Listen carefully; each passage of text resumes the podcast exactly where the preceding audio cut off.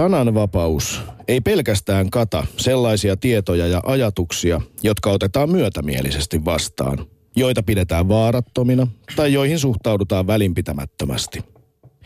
Sananvapaus kattaa myös sellaiset viestit, jotka loukkaavat, järkyttävät tai häiritsevät valtiota tai jotain sen väestön osaa.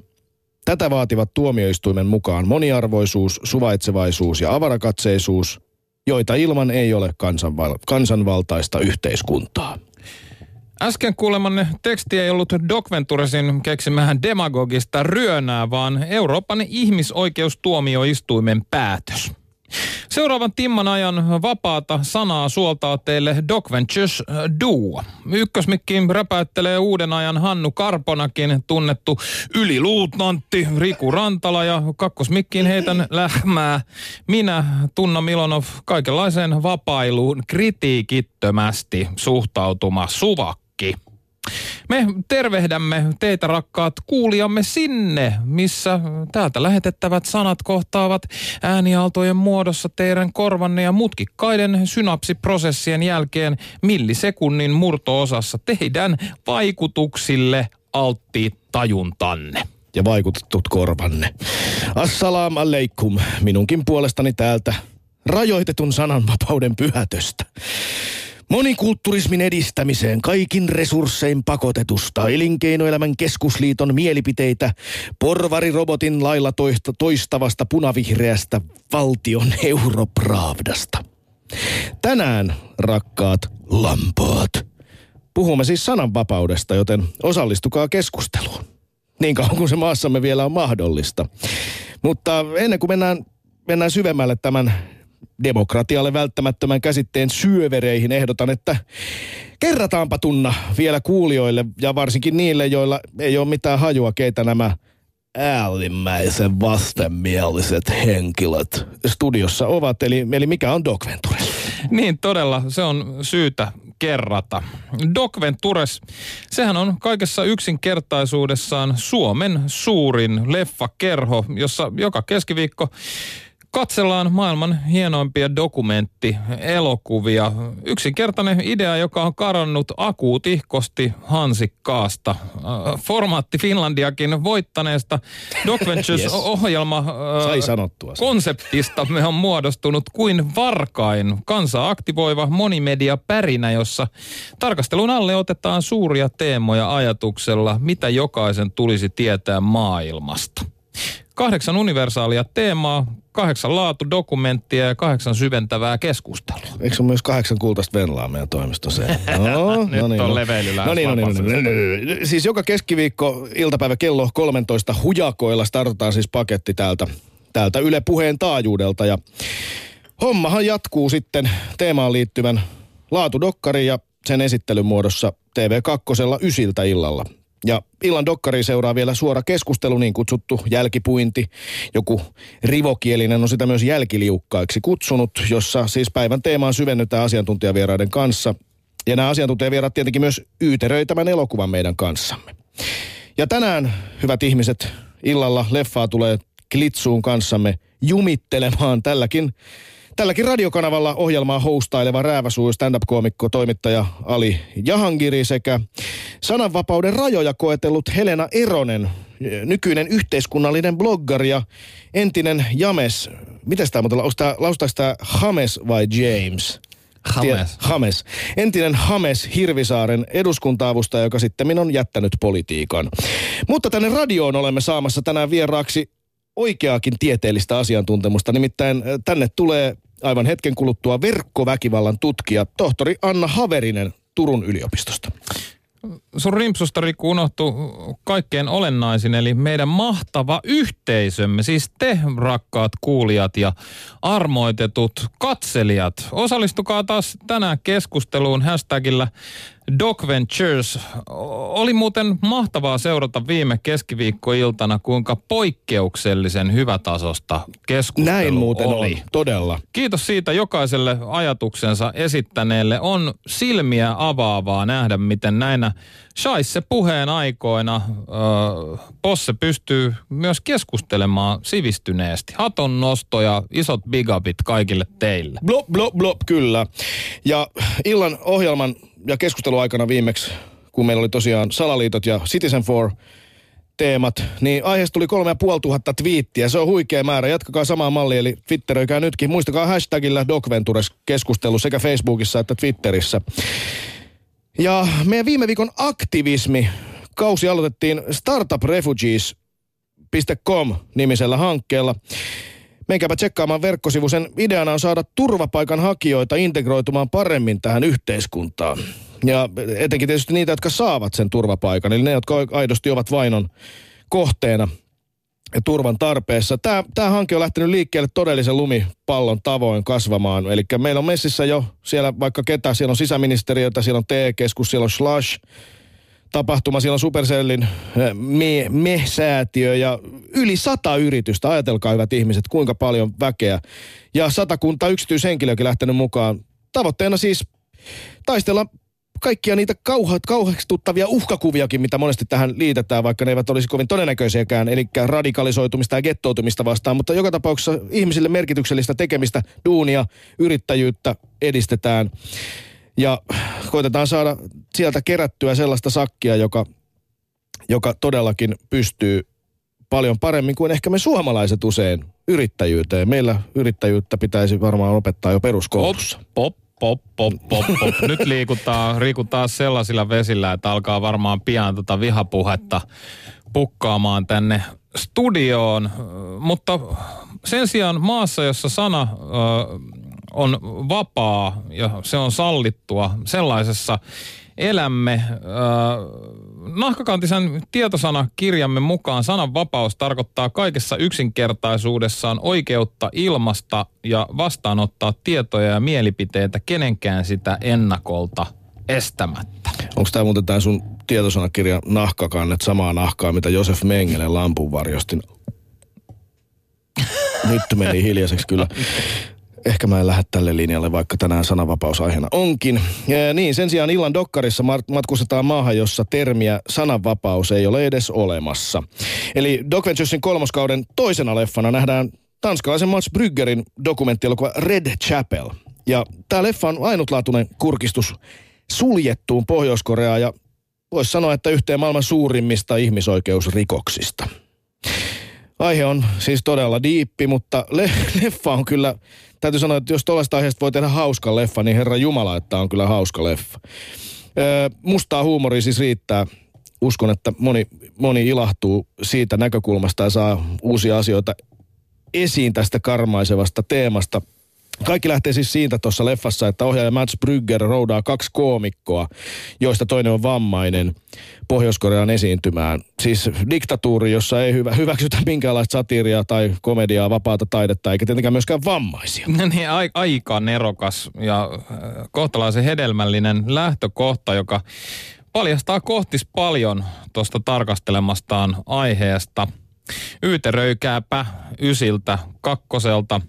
Mutta sananvapaus, se on Suomessa puhututtanut viime aikoina aivan muista syistä. Vihapuhe on lähtenyt huolella lapasesta ja nyt jopa keskustelupalstoja on alettu sulkemaan.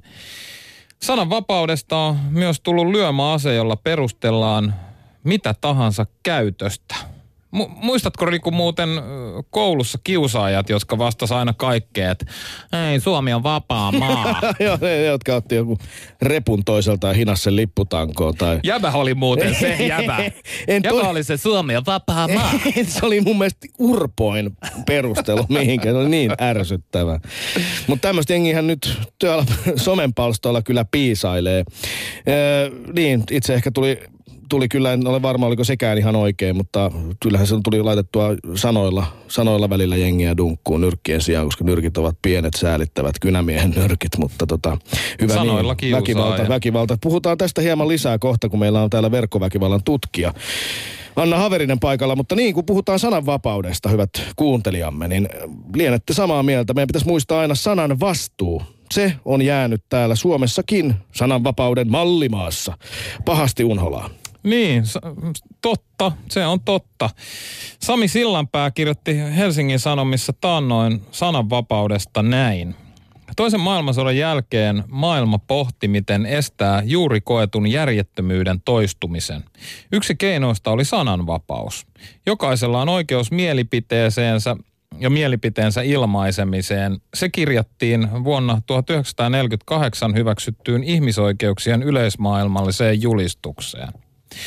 Mutta vapautta ei ole ilman vastuuta. Se kirjattiin julistuksen ensimmäiseen artiklaan. Siinä sanotaan ihmisistä, heille on annettu järki ja omatunto ja heidän on toimittava toisiaan kohtaan veljeyden hengessä.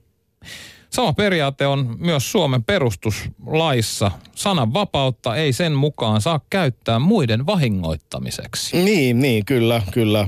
Mutta niin kuin tässä ihan ohjelman alussa luin tämän Euroopan ihmisoikeustuomioistuimen määritelmä, jossa sanottiin esimerkiksi niin, että sananvapaus kattaa myös sellaiset viestit, jotka loukkaa, järkyttää tai häiritsee valtiota tai jotain sen väestön osaa sekin pitäisi, sekin pitäisi muistaa, mutta se kertoo myös siitä, miten hankalaa on määritellä sananvapaus. Meillä on siis toisaalta loukkaamaton perusoikeus, siis vapaus ilmaista mielipiteensä, sananvapaus. Toisaalta meillä on sitten rikoslaki, jossa kielletään eräät semmoiset asiat, jotka voisivat muuten liittyä sananvapauden ja olla sen sananvapauden käsitteen suojassa. Niin kuin esimerkiksi kiihottaminen kansaryhmää vastaan tai herjaamisrikokset ja niin edelleen. Niin, puhutaan hei tästäkin aiheesta äh, aivan juuri. Meillä on nimittäin ihan hetken päästä saapumassa studioon äh, päivän vieras. Hän on verkkoväkivallan tutkija tohtori Anna Haverinen Turun yliopistosta. Yle puheessa. Riku ja Tunna. Doc Ventures. Anna Haverinen, oikein lämpimästi tervetuloa tänne Yle Puheen Doc Ventures-lähetykseen. Kiitos paljon. Tervetuloa. Kiitos. Niin. Jätit jopa Ruotsin matkasi väliin tai viivästytit sitä, kun otettiin yhteyttä, yhteyttä etsimme siis tutkijaa, joka keskustelisi kanssamme sananvapaudesta, vihapuheesta ja monesta muusta, mitä siihen liittyy kiitos, että, että jätit lähtemättä Ruotsiin. Onko Suomi sananvapauden mallima? kiitos, kiitos. Joo, päätin, että tämän päivän verran nyt voisi Ruotsin matka odottaa, että pääsee tänne teidän kanssa juttelemaan tästä asiasta. Mä luulen, että nämä teemat, mistä me tänään puhutaan, Anna Haverina, sun kanssa, niin näitä asioita varmaan Ruotsissa on käsitelty aika paljon pitempään, koska siellä luultavasti kaikenlaisten näiden monikulttuurisuuteen liittyvien asioiden kanssa on, on painiskeltu aika monta vuotta pitempään kuin täällä Suomessa. Oletko seurannut Ruotsin keskustelua näistä aiheista, minkä verran? Jonkun verran on seurannut sitä, että nyt olisi tarkoitus, mä siis menossa vierailevaksi tutkijaksi tuonne mediatutkimuksen laitokselle Tukholman yliopistoon ja olisi tarkoitus siellä sitten vähän keskustella lisää näistä asioista siellä. Ehkä palaamme tähän siis sen jälkeen, kun olet palannut tuolta läntisiltä mailta entistä viisaampana. Kyllä. Mutta hei siis lähdetään tästä liikkeelle. Sä oot verkkoväkivallan tutkija. Nyt täytyy, täytyy heti hirtehisesti kysyä, että mikä se verkkoväkivalta on, että eikä siellä mustaa silmää saa kukaan virtuaalisesti, jos mätkitään. Että mitä se verkkoväkivalta oikein on? Verkkoväkivalta on mikä tahansa kielellisesti tai jollain visuaalisella keinolla, esimerkiksi kuvilla tai muilla tämmöisillä keinoilla aiheutettu fyysisen tai henkisen väkivallan uhka. Eli tota, se on hirveän subjektiivista, se, niin se lähtee ihan ihmisen siitä omasta käsityksestä, että mikä, mikä kokee uhkaavaksi ja minkä ei. Ja tota, osalla se voi olla se kynnys hyvin korkea ja osalla hyvin matala ja se, se riippuu myös siitä, että tavallaan millä tavalla se yhteiskunta siinä ulkopuolella näkee, että pitääkö sinun esimerkiksi julkisuuden henkilönä sietää enemmän sitä shaibaa, entä kuin taas sitten yksityishenkilönä.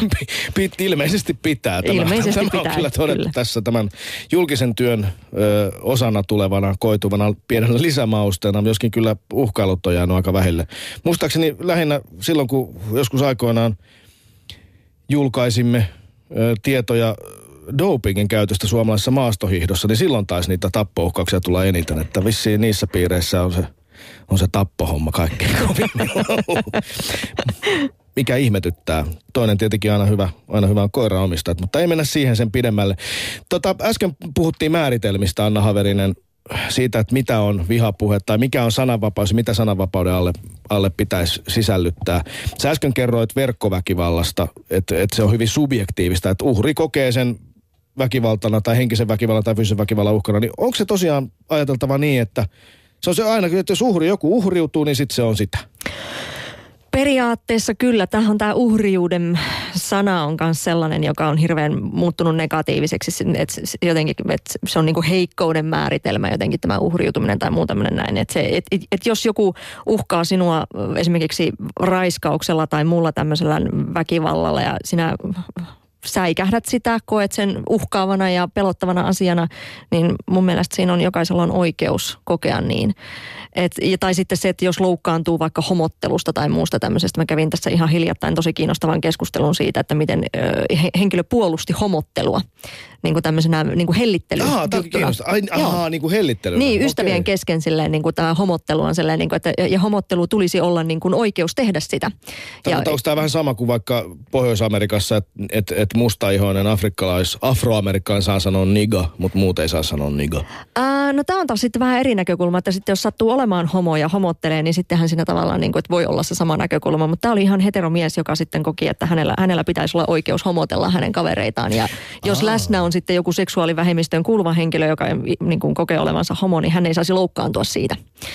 No, tämä, tuota... on, tämä on mielenkiintoista. Tuna Milofin kanssa olemme viettäneet nuoruutemme 80-luvulla ja voin sanoa, että yleisin 80-luvulla käytetty veljellinen haukkumasana on kyllä ollut se homo. Kyllä. Siitä on hyvin vaikea päästä eroon näinkin päivinä. Täällä Mikko, Mikko Arnio kommentoi, kansalaiskeskustelussa unohtuu usein, että perus- ja ihmisoikeutesi eivät oikeuta loukkaamaan toisen perus- ja ihmisoikeuksia. Onko näin?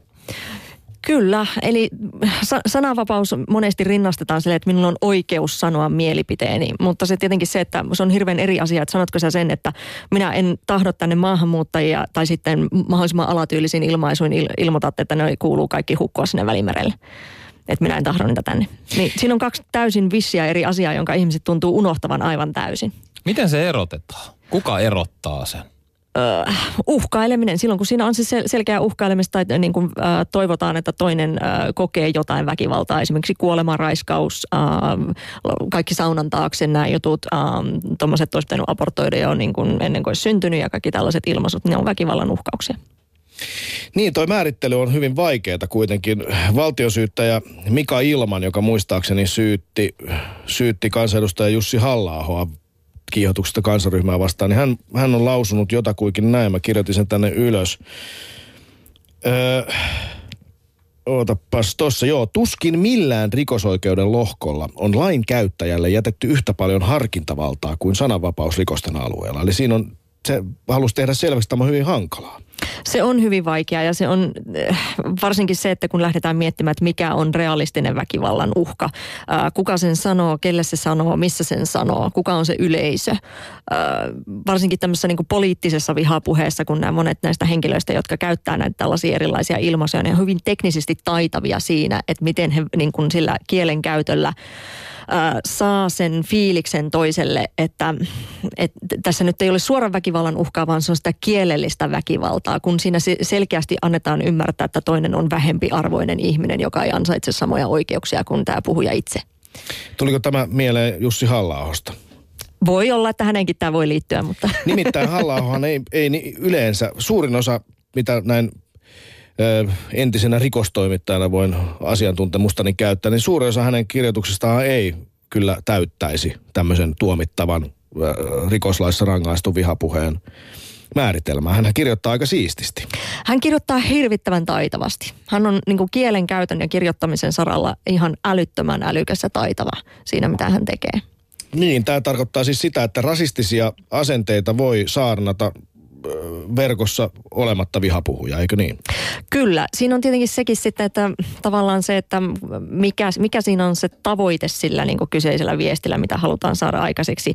Et jos siellä on lukijoissa ei ole sellaisia, joilla ei välttämättä ole samaa tietotaitopohjaa, medialukutaito voi olla semmoisen MV-lehden tasolla, niin äm, se, se, nyt herra Jumala, MV-lehti tulee nyt kovista ja ikkunasta. Niin, että se, se tavallaan se, että se, niin kuin, se, se on tietynlaista vastuunpakoilua ehkä myös, että niin kuin, että, että annetaan se, että no minä en voi sille mitään, jos minun tekstistäni nyt otetaan tällaisia, ää, niin kuin, että mennään tuonne hakkaamaan jotakuta tai niin kuin syljetään tai muuta tällaista. Kyse on myös asenne ilmapiirin luomisesta. Niin eli sanan vastuun pakoilua tuollainen. Kyllä. Niin ja sitten tietenkin sitä, mitä jätetään sanomatta. Olli Immonen kirjoitti äh, 11. päivä syyskuuta Facebookissa. Sain yhteydenoton eräältä radi- yleisradion toimittajalta, joka ilmaisi minulle huolensa Ylen toimittajien rajoitetusta sananvapaustilanteesta tiedon välityksessä. Laissa Yleisradio Oyssä linjataan, että Ylen tehtävänä on tukea monikulttuurisuutta. Kuten kaikki tiedämme, monikulturismi on poliittinen ideologia siinä, missä esimerkiksi kommunismikin. Kommunisti, monikulturisti Riku Rantala. Mitä sanot tähän? No, en mä, et olisi lukenut tota, nyt mä jäin kiinni soitosta Ollille, voi helkkari. Ai niin, mitähän mä oon Ylellä töissä. No mehän ei tiedä tietenkään pitääkö toi paikkaansa, eli onko, onko tämmöistä henkilöä edes olemassakaan, kaikenlaista voidaan sanoa, mutta tämä on mun mielestä mielenkiintoinen, mielenkiintoinen pointti. Tässä nyt selvästikin kaksi asiaa sekoittu, eli monikulturismi ja monikulttuurisuus. Mm.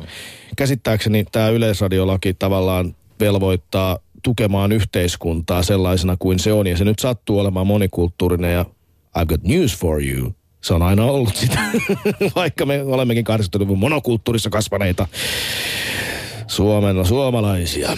Siltikin.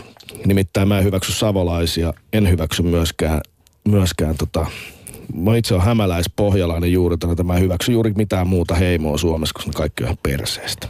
Hienoa. Elät maassa, joka on Maassa mahtavaa. tota, nyt mun ajatukseni karkailivat. Meillä on siis täällä tutkija Hanna Haverinen, joka on perehtynyt verkkoväkivaltaan. Hän on tohtori Turun yliopistosta. Niin me puhuttiin tosta, että mikä, miten, miten määritellään sananvapaus ja miten se nyt sitten määritellään. Niin mä löysin hyvän, tota, hyvän, hyvän ö, esimerkin.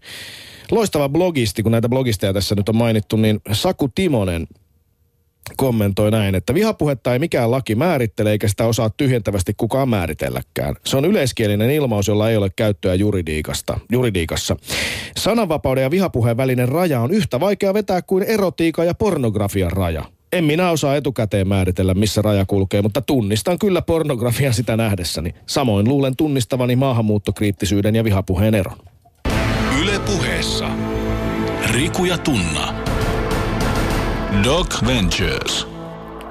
Anna Haverinen, mitä ajattelet, onko, onko raja samantyyppinen kuin erotiikan ja pornon välillä? Tässä vihapuheessa ja vaikkapa maahanmuuttokriittisyydessä. Hyvin mahdollisesti se voi kulkea samalla lailla tämmöisenä veteen piirrettynä viivana, että meillä on itse asiassa Turunkin yliopistossa on, on tutkittu pornoa. Siellä on ollut jopa ihan oma kurssinsa siitä aiheesta. Minä sinne kurssille olisin halunnut tulla.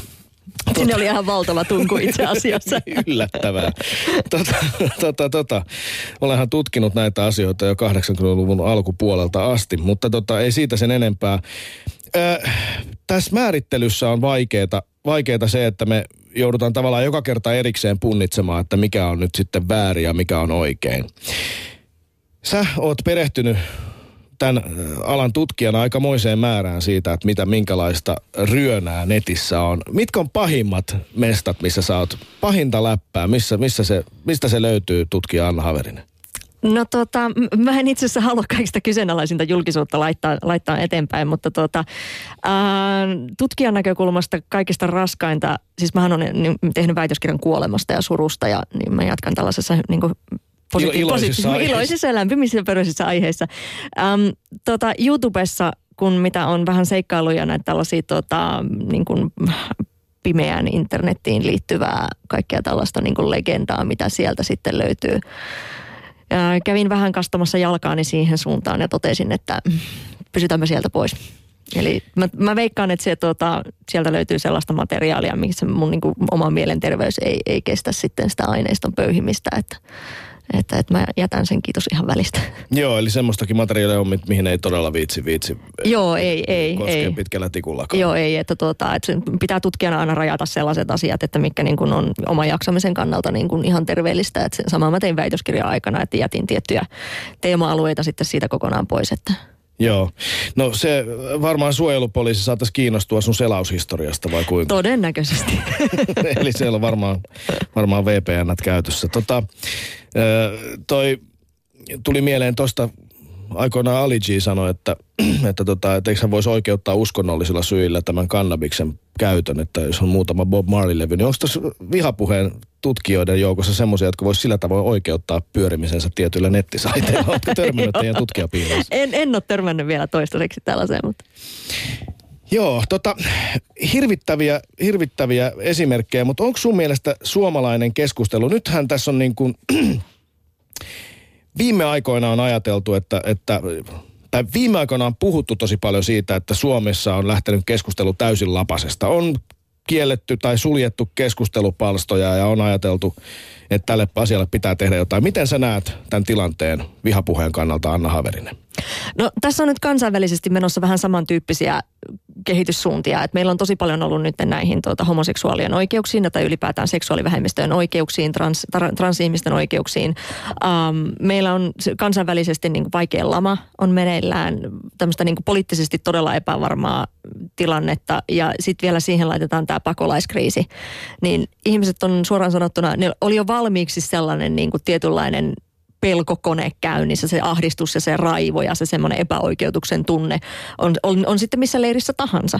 Niin sitten siihen kun pistetään tällainen, joka äh, sitten herättää lisää niitä valtavia tunteita ja sitten kun on olemassa tiettyjä medioita, jotka elää pelkällä sillä tunteiden mässäilyllä ja mielellään sillä negatiivisilla, koska sehän on se, mikä myy. Niin meillä, tässä on niin valmiiksi ollut jo käynnissä sellainen niin kuin kauhea hysteria ja joka tuntuu, että se nyt on lähtenyt sellaisella lumipalloefektillä eteenpäin, että mä en nähnyt mitään muuta vaihtoehtoa kuin, vaihtoehtoa kuin se, että nyt osa medioista pistää pelin kiinni ja alkaa miettimään, että hei, mitä me nyt tehdään tälle. Tämä ei nyt ihan oikeasti toimi tämä meidän kyseinen kommunikaatiojärjestelmä, millä tavalla ihmiset osallistuu, miten he keskustelee. Että kuitenkin kun ihmiset pystyy siihen, he pystyy käyttämään tätä teknologiaa hyvin ja älykkäästi. Mutta sitten siellä on ne kaikista äänekkäimmät möyhääjät, jotka on myös teknisesti niin taitavia, että he pystyy tekemään sitä möyhäämistä ja häirintää ja trollaamista riippumatta siitä, että mitä siellä nyt koitetaan sitten heitä kitkoa kitkeä pois. Et se on vähän kuin se, mikä se on se peli lintsillä, missä sä sillä vasaralla lyöt niitä päitä, jotka tulee sieltä. niin kuin, se on mahtava peli. Et se, se, se, tuntuu, että se on tällaista nykyään tämä niin verkossa keskusteleminen. Niin, ruotsalainen kirjailija Liisa Bjurwald äh, kirjoitti verkkovihaa käsittelevässä kirjassaan kirjoitus pöytä soturit ja ky- kysy siis, kysy näin, että on mahdotonta sanoa, kuka vihaista sekoaa ja alkaa uudeksi Breivikiksi. Sen sijaan voidaan torjua kulttuuri, joka heitä luo. Millä tavalla se voidaan torjua? Ei ehkä panemalla näitä kanavia kiinni. Mikä on, mitkä on ne keinot? No tietenkin tutkijana mä haluaisin pysyä aina sellaisena – tietyllä tavalla optimistisena siinä, että kun ihmisille tarjoaa sitä oikeaa tutkittua tietoa, niin he äh, osaa käyttää sitä oikein, mutta valitettavasti me ei eletä sellaisessa maailmassa. Sitä odotellen. Niin, mutta tuota, siis mä, mä oon kulttuurin tutkija ja mä nimenomaan kiinnostaa se, että miten tämä vihapuheen kulttuuri meillä tällä hetkellä verkkoon on juurtunut ja se, että se, mitä se tekee meille, miten se vaikuttaa meidän asenteisiin, miten me nähdään maailma. Just tänään oli, uutisoitiin sitä, että miten lapset ja nuoret on nyt koulujen alkamisen jälkeen, ää, rasistisen vihapuheen määrä on kasvanut heillä. Eli oli tämmöinen poikien puhelin, ää, mihin oli tullut sitten tämmöisiä soittoja mm, tämmöisiltä niin ala-aste- ja yläasteikäisiltä pojilta, jotka oli sitten niin tällaista ihan rasistista vihapuhemöyhää. Ja ei sen ikäiset pysty tekemään ton tyyppistä toimintaa ilman, että he näkee sitä verkosta ja on silleen, niin kuin, että no joo, tämä on siistiä, mäkin teen näin. Ei heillä riitä se kapasiteetti ymmärtämään, että mikä tämä on tämä vaikutus, vaan se pitäisi olla nimenomaan se, että meillä ihmiset itse ymmärtäisivät sen vastuunsa sillä omalla kielenkäytöllään. Mutta sitten kun ne äänekkäimmät on sitä, että no minulla on oikeus, joka on just tämä, että Suomi on vapaa maa. Se, että kyllä, Suomi on vapaa maa, mutta jokaisella on myös vastuu siitä, että millä tavalla kommunikoi ja ketkä sun yleisö on. Miten se vastuu, miten se vastuu luodaan? Miten, miten pistämällä ihmiset kalterien taakse vai millä tavalla? Sehän on vapaaehtoista se vastuu. Se on täysin vapaaehtoista. En tiedä, jotenkin se 80-luvulla oli aika paljon näitä tällaisia kampanjoita tämän niin kuin fyysisen väkivallan vastaan. Mä en tiedä, muistatteko te näitä? Poliisit kiersi kouluissa Joo, ja, ja näytti näitä tämmöisiä. Ambulanssikuski Timo muistaakseni Joo. näyttämässä kuvia. En niin tiedä, vaikuttiko se niihin, jotka mätki turpaan porukkaa. Niin, että Itse tavallaan se, muistan, se tiedottaminen. Niin, se tiedottaminen ja kampanjointi, että nyt on ollut myös tämä uh, verkkokiusaaminen satuttaa, se, se hashtag on viiletty siihen poskeen, se jättää sen arven siihen ja niin kuin kaikkea tämän tyyppistä, niin kuin, että se, se kampanjointi, tiedottaminen, mm, niin. Ylipäätään se semmoinen niin kuin aktiivinen, äh, hyvän niin kuin käytäntöjen markkinointi. Riittääkö En tiedä, musta tuntuu kuitenkin, että tästä nyt kun tästä puhutaan, niin se on hyvä asia. Ja musta tuntuu, että tästä aiheesta ei ole hirveä, tässä on päästetty vähän niin kuin aika monta vuotta jengi jauhamaan itsekseen tuolla verkossa samanmielisyyttä. Yle puheessa. Riku ja Tunna. Doc Ventures. Yle Puheen taidolla tosiaankin Doc Ventures sananvapaus teemassa tällä kertaa, joka on lipsahtamassa pahasti vihapuheen puolelle. Tutkija tohtori Anna Haverinen on meillä vieraana Turun yliopistosta. Olet tutkinut verkkoväkivaltaa.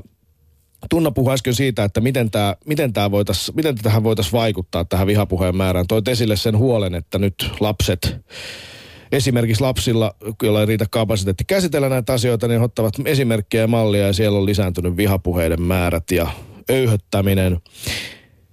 Mitä mieltä oot Anna Haverinen anonyymiydestä verkossa? Pitäisikö meillä olla, niin kuin tähän saakka on mahdollista ollut osallistua verkossa keskusteluun sillä tavalla, että ei tiedetä, kenestä on kysymys? Tietyissä yhteyksissä aivan ehdottomasti. Miksi se on tärkeää? Koska mehän tietysti voitaisiin ajatella niin, että okei, että, että kyllähän verkossa ihmiset tommosia jauhaa, mutta jos oikeasti ne olisi oikeiden ihmisten parissa omalla naamalla, niin ne sanoisi mitään on kauheata. Että me avataan se meidän musta puoli sillä anonyymiydellä, niin mikä ihmeen hyöty siitä anonyymiudesta sitten olisi? Anonyymiys suojelee myöskin sellaisia ihmisiä, jotka esimerkiksi sanoo tällaisia poliittisia mielipiteitä, jotka ei välttämättä ole hyväksyttyjä. Uh, he saattaa käydä... No eikö tähän just aina vedota tässä vihapuheessa? Että No on joo. Tämmöisiä, kun te ette vaan hyväksy mun mielipiteitä. Kyllä, kyllä. Mutta siinä on myöskin se, että se suojelee myös ihmisiä äh, esimerkiksi heidän omilta pomoiltaan. He ei välttämättä pysty omalla nimellään ja omalla, omalla kasvoillaan kritisoimaan jotain tiettyjä asioita. Äh, ja muutenkin se tavallaan se, että mun mielestä siihen anonyymiyteen pitäisi olla aina mahdollisuus. Ve- verkko on antanut meille keinon olla nimenomaan se kasvoton anonyymi isolla aalla.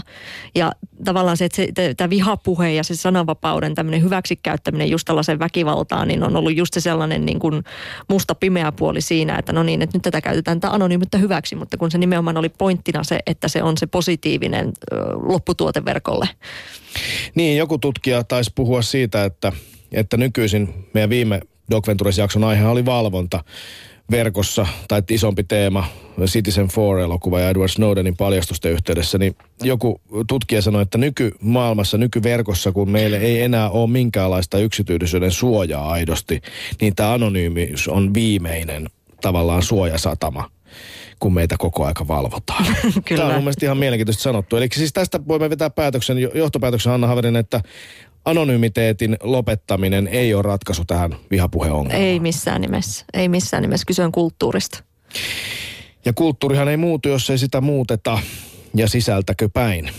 Niin. Niin, ei sitä oikein ulkoapainkään voi pakottaa samalla lailla kuin kukaan ei voi ulkoapäin lähteä sinua itseäsi muuttamaan. Se pitää lähteä itsestään sisältä. Kulttuurin tutkijana, Anna Haverinen, sä puhuit äsken, että sua on kiinnostanut kulttuurin tutkijana se, että miten tämmöinen vihapuheen kulttuuri on syntynyt. Otetaan tähän väliin tämmöinen pieni, pieni tota, Tunna Milanov, historiallinen katsaus. Mistä nyt suomalainen tämän hetken vihapuhe on niin kuin historiallisesti syntynyt? Kuinka pitkä ilmiö tämä on verkossa? Ihan siitä alkaen, kun verkko on ollut meillä käytössä. Niin, eli sitä on ollut aina. Aina, aina. Ihminen on, ihminen on aika tällainen äh, vihainen eläin, sanotaan vaikka näin. Siis kaikki tällainen tunteita kuohuttava on kauhean koukuttavaa. Se on se, mihin kaikki niin kuin media pyörii, mainonta pyörii, kaikki, maailma pyörii kaikilla kuohuttavilla tunteilla, oli ne sitten ne positiivisia tai negatiivisia. Mä muistan seuranneeni aikoinaan rikostoimittajana mielenkiinnosta monenlaisia palstoja. Muun muassa Hommafoorumin edeltäjää Suomen sisun keskustelupalsta, joka oli semmoinen aika yksinkertainen, muistaakseni bulletin boardi. Siitä lähtien vaikkapa päihteiden väärinkäyttäjien tai, tai ja, ja uskonnollista vainoa kokeneiden ja sitten myös yksi mielenkiintoisimpia oli semmoinen lapsipornon ystävien keskustelupalsta, jota kävin seuraamassa. Ne tuntui silloin sellaiselta niin kuin, että aika harmittomalta, että ei jumalaut mitä friikkejä. Mä, niin, mä koin sen itselleni semmoisena, niin kuin, että okei, että mä vähän seuraan mitä tässä maailmassa tapahtuu, mutta sama, että tämmöisiäkin ilmiöitä on, mutta onhan nyt ihan siis järjettömiä friikkejä. Että hyvää päivää mitä kylähulluja, tarviiko näitä nyt pelätä? Niin miksi tällaista niin kuin ilmiötä pitäisi niin kuin pelätä? Vai onko niistä sitten kasvanut oikeasti? Sieltäkö ne kumpuaa? Äm, joo, tota, se, alun perin miten mä kiinnostuin tästäkin aiheesta oli se, että kun mä oon tutkinut, tutkinut sitä surua ja kuolemaa verkossa ja siellä on tällainen oma alailmiönsä, että on siis niin kuin, äh, trolleja, jotka menee siis häiriköimään verkkomuistomerkeille. Ai ja, niin, niin kuin ihmisten suru, joo, siellä. Joo, joo, ja tämä oli nimenomaan se mun reaktio oli silleen, että ketkä päällit tätä tekee, että kuka voi olla tollainen. Mutta siinä on myöskin se, että se tota, tällainen niin kuin väkivalta ja muu, muu ahdistelu, äh, esimerkiksi just vaikka trollaaminen, niin se voi olla myös keino olla... Äh, kulttuurikriittinen tai sosiaalikulttuuriskriittinen ihminen tai tavallaan tehdä sellaista niin kuin aktivismia, että kun esimerkiksi äh, Yhdysvalloissa oli tuota, media on aika usein keskittyy tällaisten valkoisten länsimaisten ää, äh, nuorten tyttöjen itsemurhin tai kuolemiin, mutta sitten kun siellä on jotain muihin vähemmistöihin liittyviä, niin niitä ei nosteta mediassa lainkaan esille.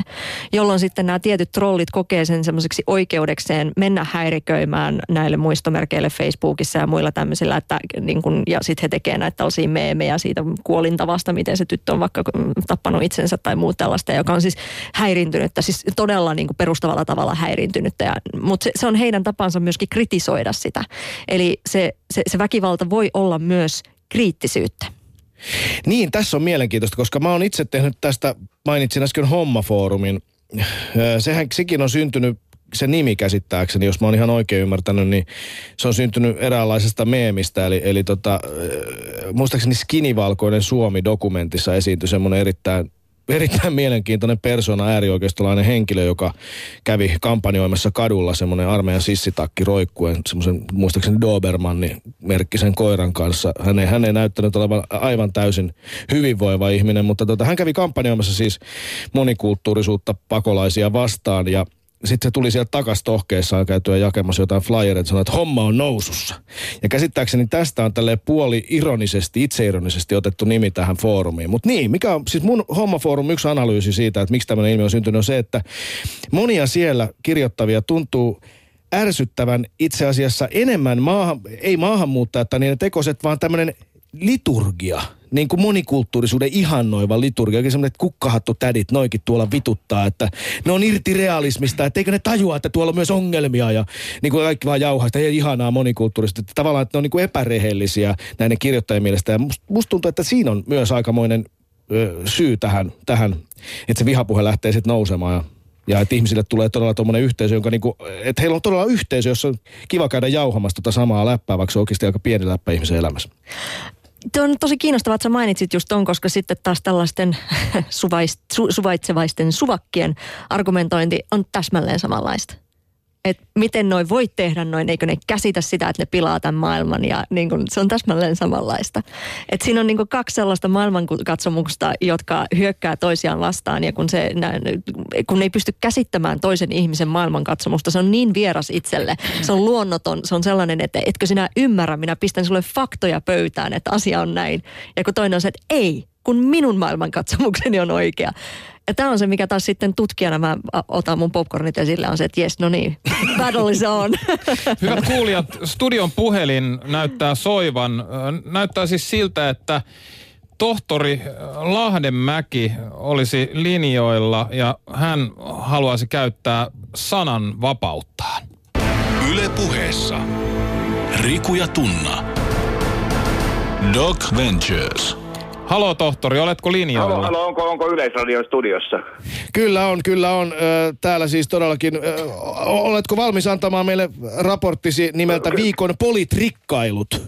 Kyllä, kyllä se hetki koittaa, nimittäin siis Espressoni alkaa jo tässä jäähtyä ja sen takia otinkin sinne, sinne yhteyttä, mutta sananvapautta mulla kyllä on, koska puhelinlasku on vaihteeksi saatu maksetuksi täällä porvarillisessa töölössä. tota, A, aivan, aivan. Tilaa juuri tästä viittelyä. Itse asiassa Espresso-tilaus on ymmärretty, joten, joten tota, puhutaan päivän teemasta. tota, olkaa hyvä ja kysykää. Niin aivan, siis journalismihan ei ole mitään persaukisten hommaa, kuten alan vanha sanonta kuuluu. Ja sitten toinen, toinen tämmöinen vanha kulunut sanonta on, että Suomi on sananvapauden mallimaa. Pitääkö tämä susta paikkansa poliittinen kirjeenvaihtajamme tohtori Lahdenmäki?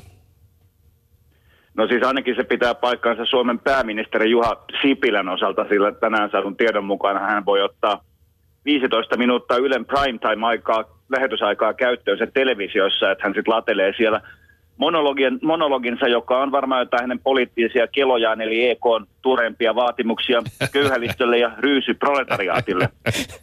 mutta, mutta toimittajien osalta olen tietysti iloinen siitä, että en ole esimerkiksi turkkilainen tai taimaalainen journalisti, koska – täällä on kyllä helpompaa toimia, se pitää paikkansa. Niin, mutta ihan äh, länsimaisessakin vertailussa Suomella menee hyvin. Toukokuussa toimittajat ilman rajoja arvioi Suomen sananvapaustilanteen parhaaksi maailmassa ja Freedom House sijoitti Suomen kolmanneksi Norjan ja Ruotsin jälkeen. Joo, tämä on toki erittäin ö, hyvä uutinen, enkä, enkä sitä missään nimessä kiistä etteikö tilanne olisi todella hyvänä kansainvälisesti ja eurooppalaisestikin arvioiden, mutta ei tässä nyt pelkkään takanojaankaan ole aihetta – Nimittäin äh, Suomessa on otettu aika rankasti takapakkia äh, tämän toimittajilman viinajärjestönkin mukaan. Toimittajat ilman rajoja järjestön, niin. Mi- anteeksi, mä sekoitin siihen lääkäri, lääkärijärjestöön. Mutta niin. että, että Suomessahan siis median omistus on, on keskittynyt voimakkaasti Joo. Äh, viime vuosina.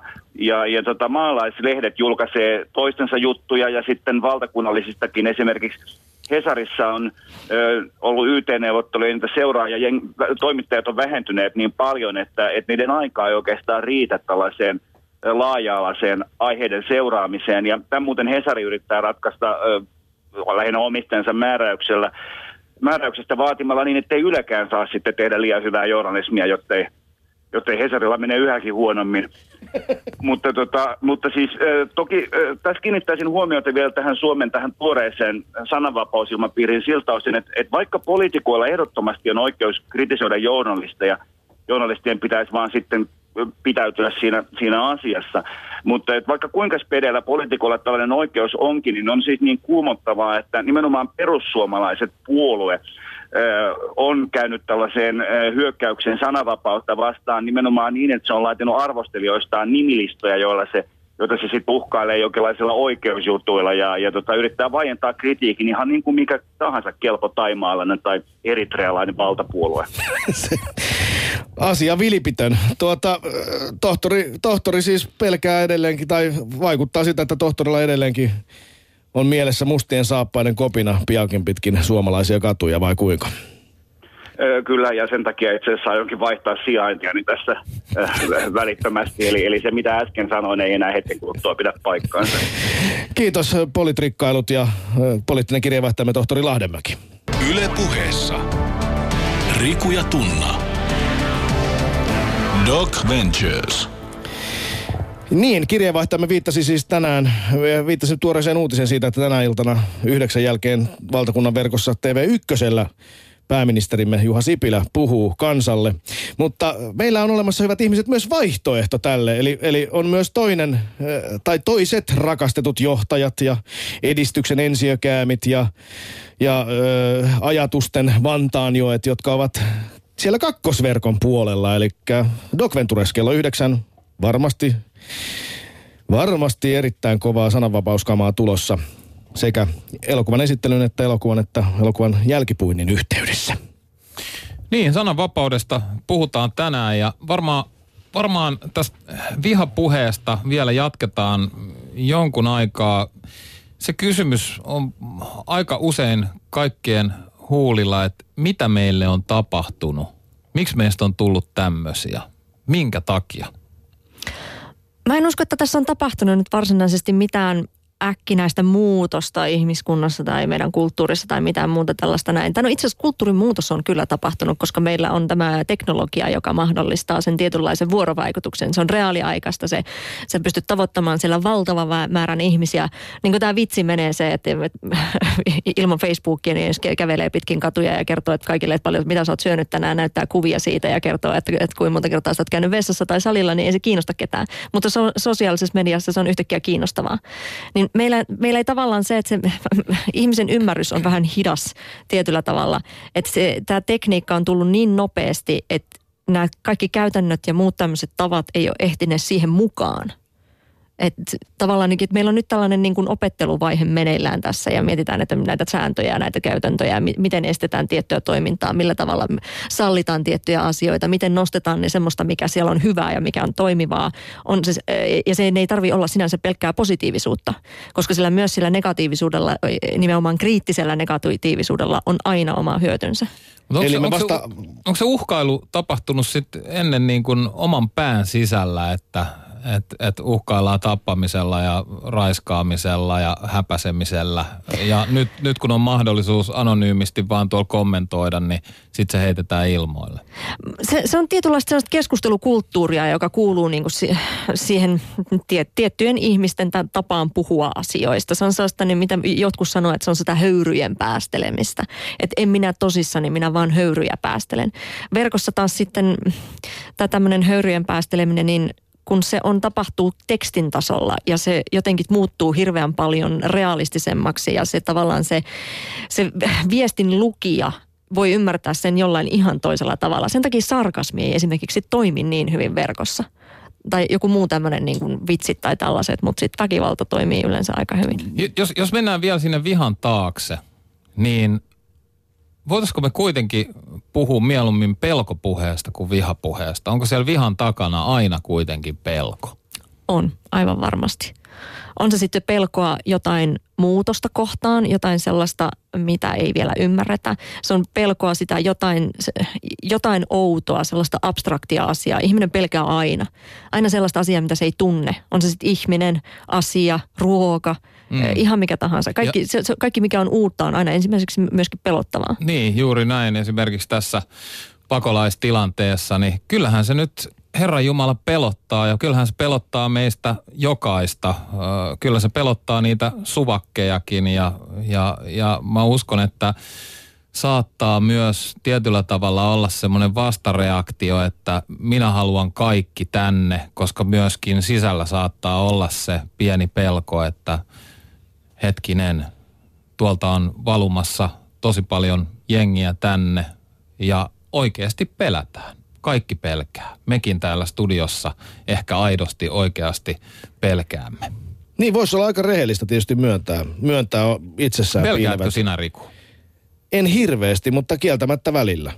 Joskus tulee, ja saa itse oikein kiinni semmoista, että jumalauta, muista Malmilla tulee illalla Stogella sinne ja yhtäkkiä katso, että ei perkele, että ei ollut 80-luvulla silloin tämmöistä, kun minä tulin Prismasta töistä, niin ei ollut mustia näin montaa. Kyllä on monta mustaa, tummaa ihmistä tässä ympärillä. Muistatko reissussa, muistatko reissussa jopa, jopa se vieraan haju on jollain tavalla siellä todella syvällä jossain ihmisen ihmisen Joo. muistissa. Joo, toi on jännä. Esimerkiksi tota, no ton on huomannut vaikka vuoristovaelluksella tai viidakko, viidakkoreissulla, missä on ollut sitten paikallista väkeä mukana, että siinä ei enää ole niinku hajusteista kysymys, eikä siitä, että joku tietynlainen pesuaine olisi vaatteessa, vaan se, että ihan vaikka pilkko pimeässä, niin kyllä siinä perkele haisto, että onko Milonoffi vieressä vai onko, onko siinä papualainen kaveri. Niin olisi kyse, kyse ihan lopulta kuitenkin selviytymisestä, selviytymisvaistosta. On varmasti. Ja varsinkin kun meillä nyt on tietynlaisia uhkakuvia äh, niin kuin valtion rahatilanteesta. Niitä lukuja näytetään, niitä että infograafeja ja kaikkea muuta tällaista näin. Ne kaikki on sellaisia järjettömiä dystopioita tällä hetkellä, että kaikki, kaikki menee huonosti ja me jokainen saadaan potkut ja mitään, koko infra, infrastruktuuri hajoaa, niin totta kai se pelottaa. Mutta enemmän siinä on kuitenkin semmoinen, että tavallaan tämä, se, se, se, missä vihapuhe on niin tehokasta, että kun sen tavoitteena on vaientaa ihmisiä, se lietsoo pelkoa, se lietsoo sitä turvattomuuden tunnetta, että nämäkin ihmiset, jotka kokee olevansa suvaitsevaisia ja ajattelee, että no, tai ei, ei välttämättä edes suvaitsevaisia, että ei heitä kiinnosta. Ja mitä mä oon keskustellut ihmisten kanssa, niin että heillä alkaa heti, kun näkee nyt uh, huivipäisen naisen tai tummaihoisen ihmisen tai kenet tahansa, niin alkaa kaikuun päässä se vihapuhe. Se, se, se alkaa tulee, se, se, se vaikuttaa ihmiseen myös tiedostamattomalla tavalla. Se tavallaan, että sä noteraat heti, että tässä tilanteessa on jokin poikkeava juttu ja se on toi tyyppi – jota koko, niin kuin hirveä määrä yhteiskunnasta tällä hetkellä vihaa. Niin, aika iso määrä. Mutta onko sitten kuitenkaan? Mehän ei tiedetä sitä, kuinka moni, on puhuttu siitä, että äänekkäin, äänekkäitä ovat vähemmistöt verkossa, että he, he blastaa siellä. Palataan vielä, hei tuossa puhuit siitä, että satiiri on vaikea ymmärtää, että tekstin tasolla nämä vihapuheet näyttääkin paljon pahemmalta kuin se, että päästäisiin tupakkapaikalla vähän höyryjä. Onko tässä joku e- suomalainen erityispiirre? Johtuuko se siitä, että meillä on täällä perinteisesti annettu lukutaidolle ja kirjoituksille niin kuin isosti arvoa? Täällä ei välttämättä ole saanut julkaistua tekstejänsä, ellei ne ole ollut jotenkin hyviä. Tai sitten näin niin kuin historiallisesti. Tai sitten, tai sitten se, että meillä on tämmöinen muutenkin ehkä semmoinen vähän, vähän hitaan puolen, että on meidän huumorin taju. Mihinkä, mihinkä se Voiko tämmöisiä nyt, tuliko vihapuhetta? Joudunko, joudunko käräjille? Ei, tota, ei tämä on ihan kansainvälinen juttu. Tämä teknologia on tullut ihan siis ympäri maailman niin uutena juttuna. Eli kysymys on pitkälle siitä, että me vielä harjoitellaan sitä, miten me oikeastaan käydään keskustelua näillä uusilla kommunikaatiovälineillä. Niin ne on vasta ollut meillä parikymmentä vuotta käytössä. Kyllä ja varsinkin tällainen niin kuin mobiilisosiaalinen media, niin se on ollut vielä vähemmän aikaa, ihan muutamia vuosia. Ja se on niin kuin tämmöisessä kulttuurin kehittymisessä ja kulttuurimuutoksessa, niin se on hirvittävän lyhyt aika. Kyllä, kyllä. Ö, poliittinen korrektius. Ö, arvostamamme filosofi slovenialainen Slavoj Zizek on, on sanonut, on itse kertoo mielellään rasistisia vitsejä. Tai hän on tuonut ainakin esille sen, että, että jopa rasistiset vitsit voivat olla tärkeämpiä ja arvokkaampia kuin poliittinen korrektius. Oletko tästä esimerkistä kuullut tutkija Anna Haverinen? Olen. Ja mä oon itse asiassa näitä raiskausmeemejä on jonkun verran pöyhinyt. Eli tavallaan se, että vitsaillaan jollakin asialla, joka on vähän tabu niin. Tuota, et se, ähm, siinä on se, se tietynlainen puoli, että totta kai siis jos, jos se naurattaa, niin miksi se naurattaa? Miksi se ei naurata esimerkiksi? Ja ymmärtääkö se ihminen, joka sille nauraa, että miksi minua tämä naurattaa? Ja miksi se on esimerkiksi vähän kyseenalaista nauraa sille asialle? Että tota, tämä on tavallaan se, että mihin mun mielestä se semmoisen niin kuin tietynlaisen medialukutaitoon pitäisi ihmisiä kasvattaa, kehittää siihen, että ymmärtää. Totta kai saa nauraa ja siis se, ne on keinot myöskin rakentaa niitä vastakkainasetteluja, tuoda ne valoon, ne semmoiset tietynlaiset äh, epäkohdat ja, ja muut tämmöiset yhteiskunnassa, että kun niille nauretaan. Niin tähän Sisek viittaakin, että hän toteaa, että jotenkin yksinkertaista voi sanoa näin, että hän tarkoitti, että, että, ne, että ne eroavaisuudet ja erilaisuudet on niin syvällä meissä, että jos me ei jollain tavoin niitä käsitellä, niin että jos me vetäydytään poliittisen korrektiuden taakse ja annetaan tämmöisiä termejä kuin afroamerikkalainen tai kaukaasialainen tai tällainen. Me itse asiassa etäännytetään itsemme siitä aidosta kohtaamisesta. Ja sen sijaan vaikka kertomalla vitsejä siitä, että hei, että vaikka tämmöisestä stereotypioista, että siinä isomunainen mustamies siinä, niin me itse asiassa voidaankin rakentaa jonkinlaista veljellisyyttä. Tähän hän viittaa. Joo, toi on ihan kiinnostava näkökulma kyllä, että se tota, siinä on mä aina peräänkuulutan tätä niin kuin tietynlaista sitä lukutaitoa siinä, että pystyy näkemään ne monet, monet merkitystasot siinä. Et tietyllä tavalla noi myös valaisee niitä vastakkainasetteluja, niitä karikatyrisointeja ja muuta tällaisia, mutta ne samalla myös ylläpitää sitä. Niin, eli, eli ei ole helppoa tietä tähän tämän, tämän rajaveto ei tässäkään kohdassa ole rasismi ja monikulttu, äh, rasismi ja poliittinen korrektius. Yle puheessa. Riku ja Tunna. Doc Ventures. Seurassanne vielä muutama minuutin ajan ja haastateltavana väkivallan, verkkoväkivallan tutkija Anna Haverinen, tohtori Turun yliopistosta. Mä kyselin silloin sulta silloin alkuvaiheessa näitä pahimpia ryönäsaitteja. Et halunnut mennä tunkiota pöyhimään sen pahemmin enempää. Meillä on enää muutama minsa jäljellä. Ehkä vielä pitäisi pitäis kerran pohtia sitä, että et okei, että monet ajattelee, että vihapuheeksi leimataan liian helposti. Monet on sitä mieltä, että nyt tuli liika herkästi tuomiota halla että hän vaan kritisoi. Ja eikö täällä enää kritiikkiä saa esittää? Että onko tämä nyt kuitenkin sitten, että sananvapaus on hirvittävän tärkeä perusoikeus meille. Ja sen rajoittamista pitää perustella hyvin. Niin mikä on se vihapuheen vaara? Et siinä kuitenkin nyt puhutaan, että ollaan, siellä ollaan verkossa ja se on tietyllä pienempi jengi ja muuta. Että se ei ole sama asia kuin, että lyödään, lyödään tuohon Hesarin etusivulle vihapuhetta tai, tai Ylen etusiville verkkoon. mikä, tota, mikä siinä on vaara, Anna Haverinen? Se lietsoo sellaista vaientamisen käytäntöjä, että tavallaan vihapuheen sen, sen tavoitteena on aina vaientaa tietty ihmisryhmä. Mutta siinä ei ole pelkästään se vaientaminen, vaan siinä on myöskin se, se pureutuu, sen, sen tavoitteena on saada se ihminen uskomaan myös siihen, että hän ei ole yhtä arvokas kuin muut. Että joko se ei tule semmoisena tietoisena ää, ajatteluna, että mä, mä nyt on ihan tosi surkea, vaan se tulee semmoisena, että minä en ole yhtä arvokas tässä yhteiskunnassa. Minulla ei ole samanlaisia oikeuksia, ää, joka saattaa sitten vastaan tulla sitten semmoisena raivona ja sellaisena epäoikeutuksen tunteena ja tulla semmoisena niin kuin, että no aivan sama. mä teen sitten ihan mitä mä haluan. Ja tämä on just se tavallaan niin kuin mikä, et vihapuheella pyritään vaientamaan, mutta myöskin tavallaan ruokkimaan sitä sellaista niin kuin, sitä, sitä tunnetta, että minä en ole arvokas. Niin, eli vihapuheen ongelma ei ole se, että vihapuheen kohdetta vituttaa mm. niin kuin seuraavat minuutit, kun se näkee jonkun urpon läpän netissä, vaan vihapuheen ongelma on se, että se vaikuttaa koko yhteiskuntaan isommin. Kyllä. Tämä on erittäin mielenkiintoista ja tämä tulisikin, hyvät ihmiset, meidän kaikkien ottaa huomioon myös minun, kun, kun alan sitä trollivaihdetta saada silmään täällä Yle Puheenkin studiossa. Niin, täällä Joona Laaksonen kommentoi, nykyisin kirjoitetaan, painetaan enteriä ja vasta sitten luetaan kirjoitus. Meidän pitäisi oppia painamaan enter viimeisenä.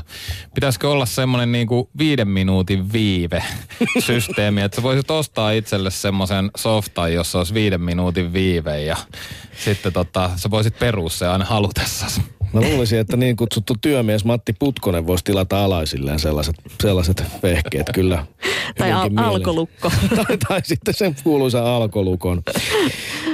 Tota, Anna Haverinen, kiitos oikein paljon tästä keskustelusta. Mä luulen, että tätä keskustelua jatketaan aika pitkään seuraavat vuodet, niin kuin mainitsit moneen kertaan. Me ollaan vasta alkutaipaleella siinä, että me itse asiassa vasta ymmärretään, että mistä tässä koko ongelmassa on kyse. Kiitos tosi paljon vierailusta. Kiitos paljon. Ai niin, ja meidän piti muuten, hei, meidän piti mainostaa sun tutkimushanketta, eli siis sun ö, verkkoväkivallan tutkimushanke etenee koko ajan. Kerropas, miten siihen voi osallistua. Eli äh, mulla on tällä hetkellä kysely vielä auki. Ähm, mä, se on ensimmäinen kysely, jonka tavoitteena on vähän äh, möyhiä tätä aihetta. Tämä on kolmevuotinen hanke ja nyt on ensimmäinen vuosi meneillään. Eli annahaverinen.com tai sitten mun Twitterin äh, tilin kautta niin löytää linkin, jolla voi sitten käydä osallistumaan, kertomaan mielipiteensä, mikä on verkkoväkivaltaa, mikä ei ole ja niin edelleen. Ö, Haluatko vielä muuten esittää illan TV-vieraillemme? Meillä on siis koomikko, toimittaja Ali Jahangiri ja bloggaaja Helena Eronen, entinen Hames Hirvisaaren avustaja vieraana. Haluatko esittää kysymyksen heille? Kyllä, eli tota, haluaisin heiltä tietää näkemyksiä vähän siihen, että minkä takia tämä tämmöinen äh, kielen tasolla tapahtuva väkivalta tällä hetkellä on heidän mielestään niin, niin suosittua? Miksi ihmiset möyhää verkossa niin valtavasti? Tämä on erinomainen kysymys, joka varmasti tullaan tänään esittämään. Siis tänään kello 21 alkaen Älkää menkö sinne suuren johtajan puheille, vaan tulkaa Doc Venturesin sananvapauden majakan loistavan valon ääreen. Siellä näytämme teille hirtehisen elokuvan Pohjois-Koreasta. Keskustellaan siitä yhdessä, yhdessä Ali Jahangirin ja Helena Erosen kanssa. Kiitoksia oikein paljon seurastanne kaikille teille, rakkaat kuuntelijat. Kiitos. Bom. Bom.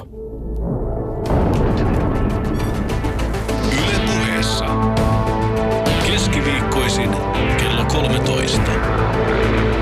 Riku ja Tunna.